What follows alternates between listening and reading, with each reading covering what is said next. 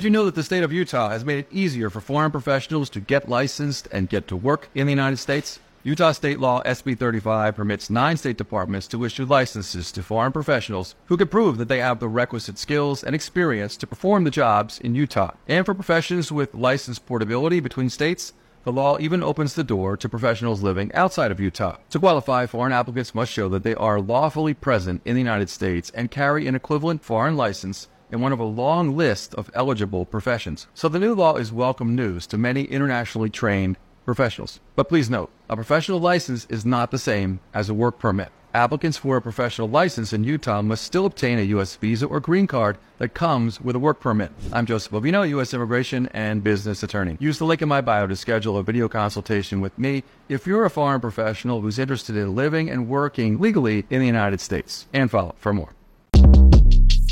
Shortcast Club